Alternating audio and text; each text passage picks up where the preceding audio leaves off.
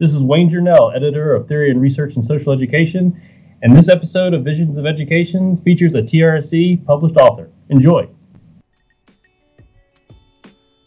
You're listening to Visions of Education, a podcast where we take a look at big ideas in education from different perspectives. Hi, I'm Michael Milton, a high school teacher from Massachusetts. And I'm Dan Krutka, an education professor in Texas. We're here to help bridge the gap between educators in the K 12 and those professors in higher ed. We hope this podcast will help bring those fuzzy ideas in education into focus. So I spend a lot of time at the playground. It's very exciting. After I pick Violet up from daycare, we head on over to the playground, and it's great. And it scares me. She's you know under two, and one day like she saw these kids swinging over the slide. They have a little bar over their slide, and I was like, "Oh my god, baby, you can't, you can't do this. You can't do this." And then guess what she started doing? She did it. Oh god, yeah, and she loves it. And she like, you know, she climbs on these things, and then she goes over to the three to five. No, it's not even that. It's like four to six. There's two playgrounds.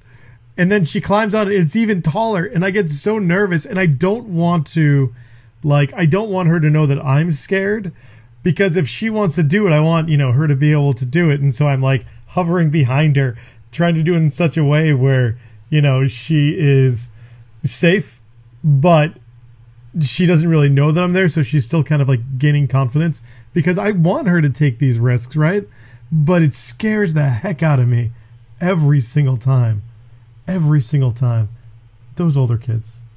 So I'm I'm not a, a parent, but right now we're in Los Angeles, and um, yesterday I had a solid three hours with my niece and nephew, who oh, are fun. one and five, and I'm just not a veteran, and I was I'm terrified to even let the one year old like walk around like for more than three feet away from me. So she had these little trousers on, so I literally like walked around with like my fingers kind of under her trousers and just walked behind her because I did not want her to get like an injury on my watch. Right, right. And so I like allowed her to take almost no risks. I don't know, I guess, or I just was like the safety. I was like the safety thing, but the thing is, is that I, I don't know if I, you know, she probably would have been fine if she explored a little. Yeah. But in my mind, she was going to hit her head on something. It's so scary. Like you get so scared, yeah. and like you know, I, I, look at the playground. I'm like, okay, the, the ground is very soft, and there's a lot of other kids. Some of them who look kind of around her age, and they're able to do it, or she can do something like this. Like she can't do it. But yeah, no, it, it takes a lot to kind of like make yourself feel better to let your kid take risks and it really makes you think a lot about like risks that you've taken in your own life. Yeah. Like I remember doing whitewater rafting. Like I was so scared, like some of these rapids were doing, and I'm like, okay, I'm with a good guide. the worst case, okay, the, the worst case is really bad, but worst case is bad.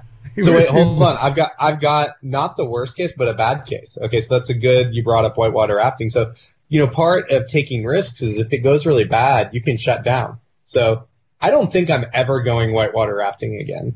So yeah. I went last summer for my birthday uh, in Oklahoma City. They have like a, a really great man-made course, but you know we went as a group. As a group, me, and my wife, and two of our friends, and we went and we turned over it. And like one of our friends went down, and she was very like unnerved by the whole situation.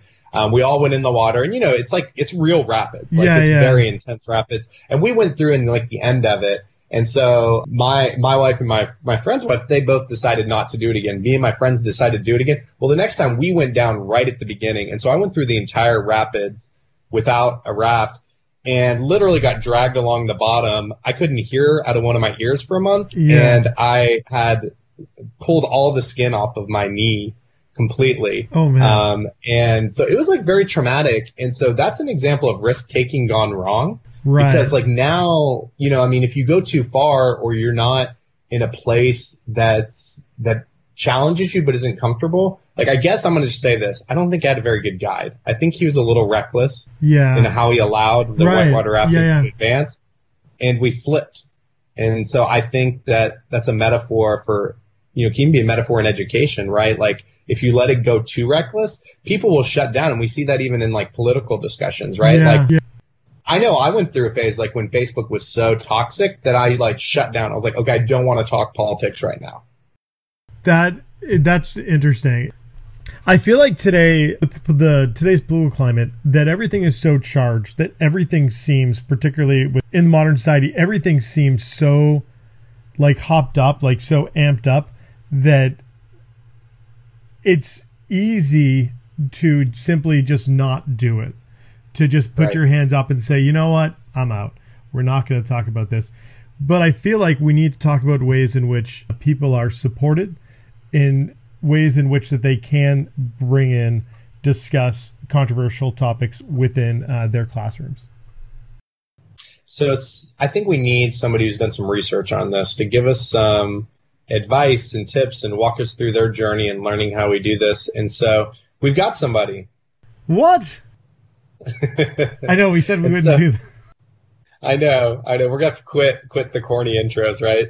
Um, with the mysterious person here. I don't know. So who's with us?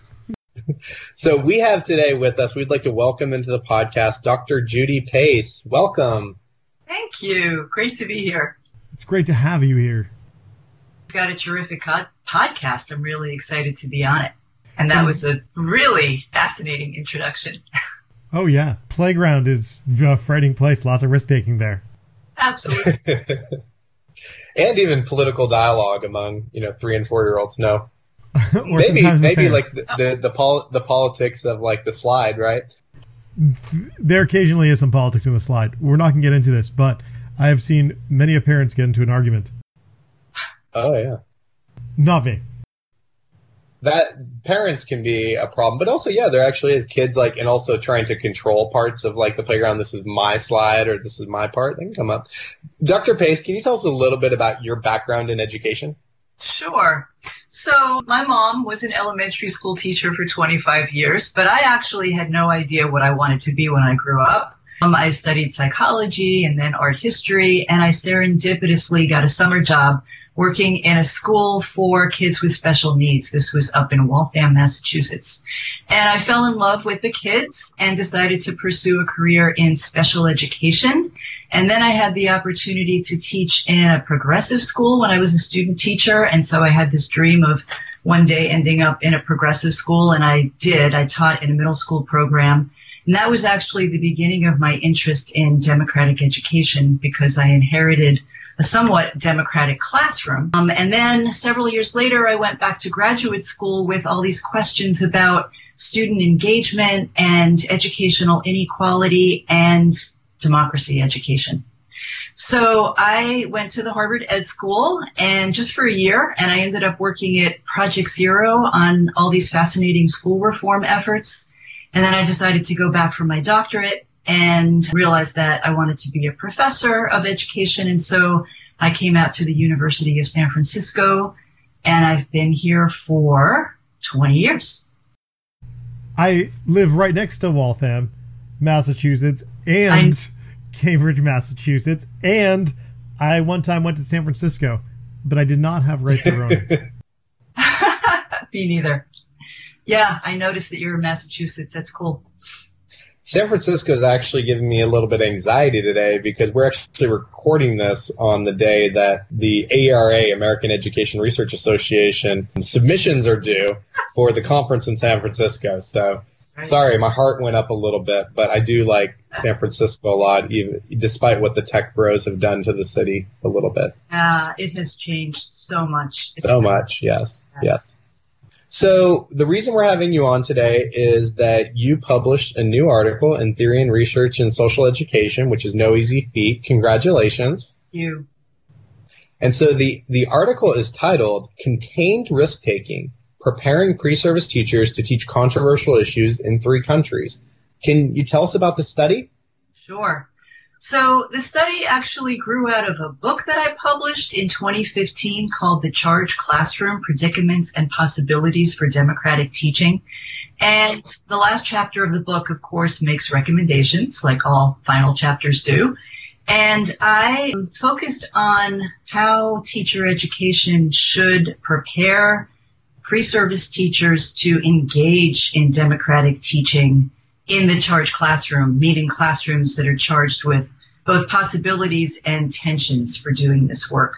Because I'm really interested in sort of the gap between all these educational ideals that we have and the realities of classrooms and schools. And so I propose that we do a better job in teacher education of making sure that pre-service teachers learn to do things like teach controversial issues in the charged classroom.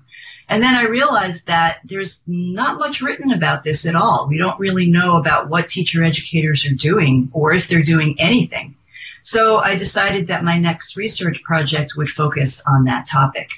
And I had a sabbatical in 2016 and 17, and I had always had this dream of doing international research. And I also knew from reading the literature that teaching controversial issues is shaped a lot by socio-political context and cultural context.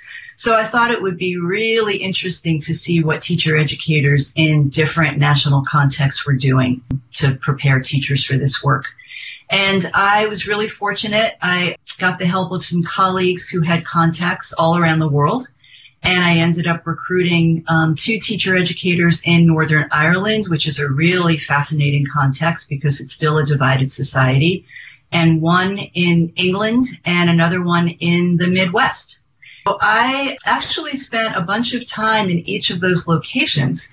And so I lived in the UK for eight weeks in the fall, and then I went back for five weeks in the winter. Um, and then I was in the Midwest for about a month in early spring and went back for another couple of weeks in late spring. And while I was in these locations, I observed teacher education courses, methods courses basically, and I interviewed um, the teacher educators that I was observing and, you know, four or five pre-service teachers from these courses. And I followed them over the course of a year, basically, to find out what was happening in the classes to prepare them to teach controversial issues, and then how these pre-service teachers responded to what they learned in their student teaching. And then I did an iterative process of collecting data and analyzing the data over that year, actually year and a half. And then I came up with this idea. So I have always been interested in the complexity of classroom dynamics and how teachers navigate those. And I was really curious about how teacher educators were preparing their students to deal with the risks, as you spoke about, of teaching controversial issues, because we know that there are many risks, and this is something that's been documented in scholarship, and we know it from our own experience. And so sure enough, I realized when I went over my data many, many times that all of the teacher educators did address various risks that go along with teaching controversial issues. Three of them explicitly and one of them implicitly. So I came up with this theory about contained risk taking. And I noticed that not only did they teach strategies for their pre-service teachers to contain the risks, but they also practice contained risk taking in their own classes. So that was really interesting to me. Could you give us just a, a definition of contained risk taking and maybe what it would look like, how they, they use that within their context? Sure.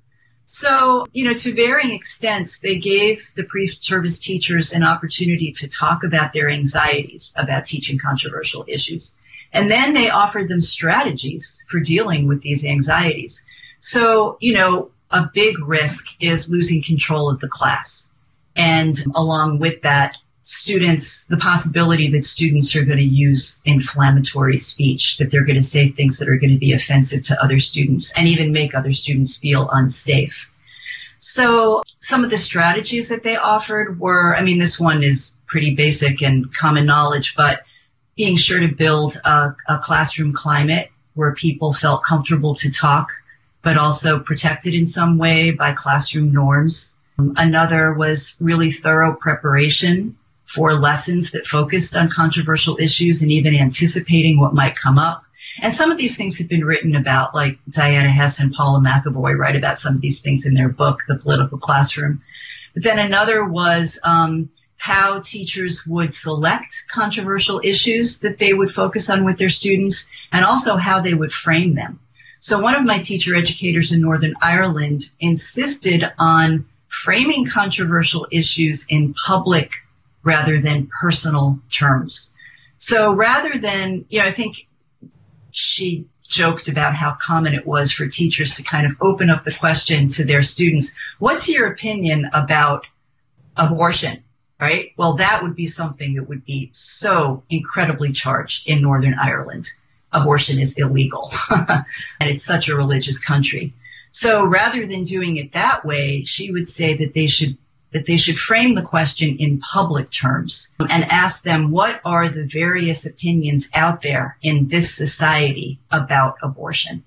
And the conversation would stay at that public level. She was really interested in them developing political awareness and knowledge, not so much about divulging their own opinions. As a matter of fact, she thought that if students were asked to expose themselves in that way, it would be unsafe. And she really prioritized safety.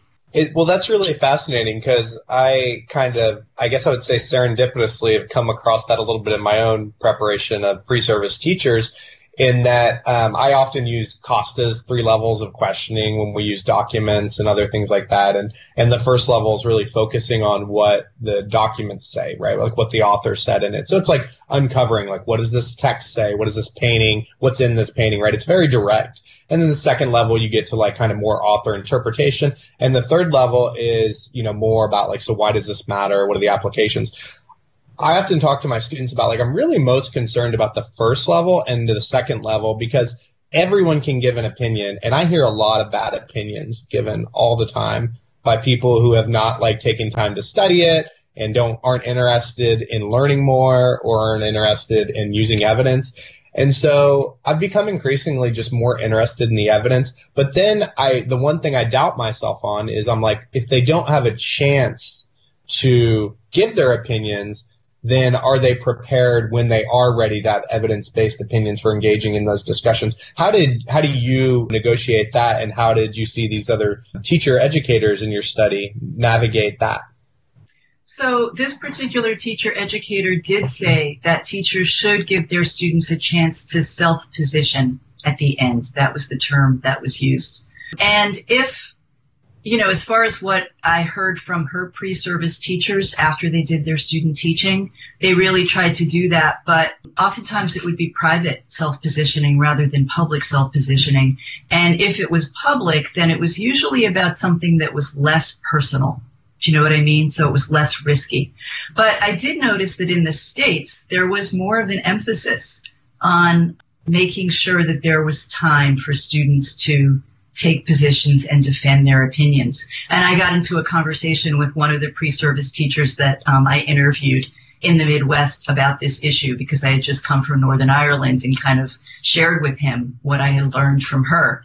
And he really disagreed with that. He, you know, basically said it's so important for students to learn how to argue about their positions and formulate their opinions. So I, that was, that was a difference that I thought was really interesting another difference was in Northern Ireland and England, there was much more emphasis, and this was another strategy that they taught to contain risk, a much more emphasis on small group activities using creative resources rather than whole group discussion. So again, um, I queried my teacher educators about this. And one of them said that whole group discussion wasn't really part of the pedagogical tradition, that there would be what he called a plenary at the end of the lesson, kind of like a debrief to allow students to talk in that in that context, but more, much more emphasis on small group activities. He said that he would never demand that students participate in discussion because again, if people weren't comfortable sharing, then that was their right to not share. Um, the other teacher educator in Northern Ireland actually said that whole group discussion she thought was the worst pedagogy to use because it was hard to manage. And again, the risk of exposure was too great in a divided society. So that was really interesting. yeah. That is interesting because I've always thought that you have to do some whole group discussion. Like it's just going to happen in a classroom, right? But I guess you don't have to do it on the controversial issues. But you know, there's it's it's interesting because I, I also don't. I think one thing that from the research I've looked at and from already what you're sharing with us is that there's probably not one way to do any of this, right? Teachers can probably come up with different methods that work for their context and with their students that, you know, other teachers may not feel comfortable with or may not want to do. And I just think about like even the, like you were saying, the ways discussions are framed are so important, right? That it's not just what do you think about abortion? But I know the suggestion, um, I, I, think it's in Paula McAvoy and Diana Hess's book. One of their suggestions is to change the question to what is the like best abortion policy for us, for all members of society, right? So like asking them to consider different points of view potentially in their answer. So now it's not just my opinion, but like thinking in a more that public way that you're speaking to is like, how do we make decisions together? Even if you disagree with someone, what would be best for them and you and uh, and people not in this room? And that's a challenge. It's a challenge to kind of do that, but maybe that goes back to the norms and really building that over time that that you have an agreement about what you're the types of discussions you're having. It makes you think about like eating a Reese's. There's not one way to eat a Reese's. There's uh, many different ways to do it, right? And so, when talking about controversial issues, there are many different ways to do it, and you're examining some different ones. I really do enjoy a good Reese's peanut butter cup, but not too many. Me too. Yeah, just a couple of things about that. I mean, again, I think it depends on how you frame the issue as to the kinds of responses that you get. Um, but the other thing is that I noticed when I was when I decided to do international research, I started reading international scholarship on teaching controversial issues because before that I had really been focused on U.S. scholarship and it really made me realize how, I guess, ethnocentric we can be in what we read, you know? Yeah. So as I was reading, I actually changed my proposal to preparing teachers to discuss controversial issues to preparing teachers to teach controversial issues because I learned just from reading the scholarship that yeah, in in uh, in some contexts, discussion is not the primary form of pedagogy. So that wait, can you can you explain that? So does that mean that it's far more important to teach about the issue than for us ever to discuss it, right? You're spending time learning about it, but the actual discussion isn't always the the most important part. Is that kind of what you mean? Well, you know, it's interesting because that gets kind of tricky because I would say that in the context where I studied this, there was a big emphasis on making sure that students were well informed about the issues before they deliberated. And I'm not, I don't, I'm not saying that that's not the case in the U.S but maybe there was a diff- different emphasis in terms of how much that time was spent on what activity, learning about versus deliberating on. You know what I mean?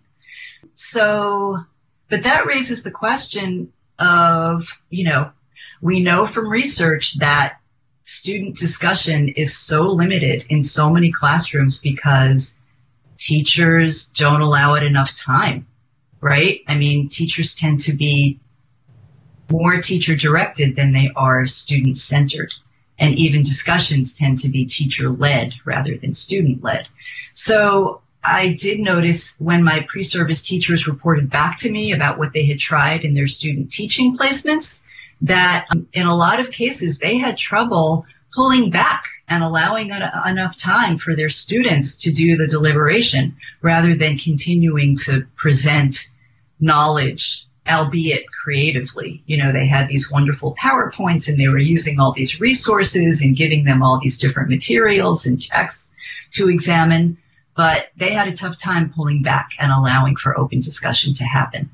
So I, it continues to be a tension for me in thinking about, I don't think there's one right way to do it, just like you were saying, but there are cultural differences that I think are really interesting.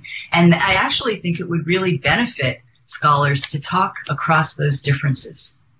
The one pedagogical approach that I think sort of cuts across that problem is the structured academic controversy. And that was something that two of my teacher educators taught explicitly in their classes. Because you're putting students into small groups, but they are doing the talking. The teacher is out of it. So that really puts the emphasis on student deliberation. For people who don't know, could you explain briefly what a structured academic controversy looks like?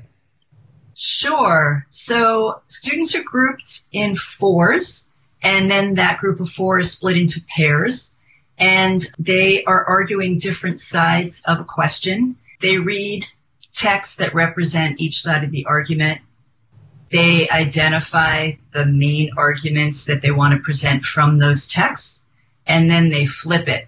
So they take the other side and present the strong arguments to one another. And then there's time at the end for them to discuss their own views based on what they've read and heard from each other. That that's interesting. We had uh, in our episode 100, Genevieve Caffrey talk about her Let's Act framework, and one of those things, uh, one of the steps was to look at all the or many different uh, spectrum of people's positions on a topic, and so this way you're looking at other people's arguments but not really bringing your own into it. You're just kind of examining how these things kind of fit into each other. That was just one step. She had multiple steps to it, but that was uh, episode 100 with Genevieve Caffrey, friend of the pod, super friend. And if I can give a shout out, our editor, Zach Seitz, uh, actually published an article in Social Education that was a structured academic controversy on voter ID laws, and that was published recently. So if anyone wants that, you, we can get you a link to that. And it's a, it has a lot of sources that you work through, different legal opinions and political opinions and things, and you work through and try to make sense of, you know, are voter ID laws democratic? Generally, the answer is no. but the kids can figure that figure out like using the sources, like the nuances of those arguments. So other, I've, I've found those those types of discussions to be really powerful because I like what you said that the students have to do a lot of the intellectual work. And I, I think I've seen teachers who oftentimes even try to do controversial issues in their classroom and they continue to do the intellectual work because again, it feels safer and the fear of letting go and leaving it up to students. Because once they go into their small groups, you don't know what they're saying. That's true. But I think as far as uh, classroom management goes, especially for beginning teachers who are concerned about that, and even experienced teachers who haven't taught controversial issues before, uh, structured academic controversy, I think, is a good pedagogy to contain the risks that many teachers right. worry about. And actually, I learned more about that from reading about the Deliberating in a Democracy project, which was this international professional development project. And teachers learned how to do structured academic controversies or SACs in a bunch of different countries. And they reported that they experienced a lot of success and their students really enjoyed it. So I, I think it's a really great way to start off. I wonder if they would say that they fe- they got a lot of success with like just changing it to an A. So this way, it just it's all in there. Yeah, I apologize. Very nice, Michael. Um, Dr. Pace, can you so I, I love I think this is incredible research and, and really timely for a lot of educators who want to do this work better. So we've mentioned a lot of things. Could you kind of walk us through as we as we finish up some of your advice you have for teacher educators and teachers in the classroom? Well, I'm hoping that the idea of contained risk taking is really helpful to people and encourages both teacher educators and teachers to engage with teaching controversial issues, knowing that it doesn't have to be as anxiety provoking as they may fear. But I think for teacher educators, it's really important to give their pre-service teachers an opportunity to vent about their anxieties before they get started on this endeavor and to really make a direct connection between the anxieties that are presented and the strategies that they offer for dealing with them.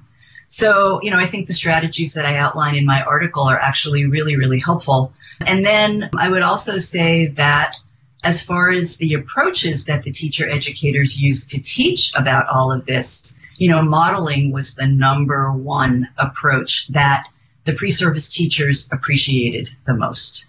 So, you know, demonstrating um, how to do this work is super important. And both Diana Hess and Walter Parker have written essays about how they did this in their own teacher ed courses. So those are really helpful to read too. But then along with modeling, they offered really practical tools you know, that's what we hear from our pre-service teachers is that they want practical tools. So these were things that they could actually implement in their own classrooms once they got to student teaching. Along with those practical tools and the modeling, it was really important, I think, to, to debrief with the pre-service teachers about um, what worked and what didn't and how they would adapt these practices to their own classroom, what questions they had about them. Um, and I think, you know, going back to the Charged Classroom, it's really important to prepare pre-service teachers for the challenges and the tensions that they're going to experience. And one of the biggest challenges that I heard about after the student teaching placements happened was time. You know, they were really squeezed for time. Actually, in Northern Ireland, many classes are only 35 minutes long. It is super hard Oh, to do my. a on a controversial issue in that amount of time. So I think just kind of reassuring them that, you know, the constraints are real and that it's not their fault and helping them kind of figure out how to navigate those constraints is really important. And that was something else that um, my pre-service teachers reported back to me. Haven't written that article yet, but I'm working on it. one of my teacher educators, the one in the Midwest, gave her student teachers an opportunity to practice facilitating discussion of controversial issues. And that was something that unfortunately there wasn't time to do in the other methods courses in England and Northern Ireland. But the, the pre-service teachers in the U.S. really appreciated the opportunity to do that, even though it was just with their peers and it's really different when you're in your own classroom. It still, I think, boosted their confidence. That's great. Absolutely, absolutely. I think any type of, of pub leading a discussion and being able to lead an activity, um, even if it's with your college peers, is gives you a sense of some things that are still very useful, even if they're a very different context from the classroom you'll go teach. And practice is good, even if it's it's simulated. Yeah, absolutely. So sadly, like a crocodile who swallowed a clock, our time is running to an end. That's a Captain Hook reference. Um, uh, Dr. Pace, thank you so much for chatting with us today. You're so welcome. Thanks for having me on. I really enjoyed it. And we enjoyed you. And where can our listeners find you and your work online? Because we know you're working on a new book on these topics, right? And where can we continue to find all of the great work of Dr. Judy Pace? So I will send you a link to my webpage at USF. I'm on Facebook, but not an active user. So probably Me too. the webpage would be the best bet. Nice. What research are you currently doing? So I am continuing to write about this work. There's really a lot more to say. I'm writing a book. It's called Hard Questions, Learning to Teach Controversial Issues, and it should be coming out next spring. Rowman and Littlefield is the publisher. I've got a deadline, so I'm working hard on that. And I'm also beginning to write another article that focuses on the experience of the pre-service teacher educators and how they tried to take up what they learned about teaching controversial issues in their student teaching field placements. Excellent. Yeah, that sounds incredible. And you write books, you know, a lot more efficiently than I'm able to even get through, you know, Netflix shows. So that's impressive. so thank you again for joining us today and thank you for such incredible work on such important topics in the field and we certainly will continue to share out your resources when your new book is is up we will link it add it to the show notes and we're happy to tweet it out and we hope to continue the discussion online and in other spaces Me too. Thank you so much. Thank you. All right. So at the Visions of Education podcast, we are all about sharing the learning. If you're doing something fun, creative education, or you just want to chat about controversial issues in your success story, sorry, tweet us at Visions of Ed. We're also on Facebook and again in that mystery spot. And if you haven't already, subscribe to Visions of Education podcast on Apple Podcasts, Stitcher, Google Play, Spotify, and anywhere you want us to be. you know what's not controversial leaving us a five star review. If you leave us a five star review, we will read it on the air and it helps people find this podcast. You can find me on Twitter. I'm at Dan Krutka. And I'm at 42 Think Deep. Until next time, this is the Visions of Education podcast. Signing off.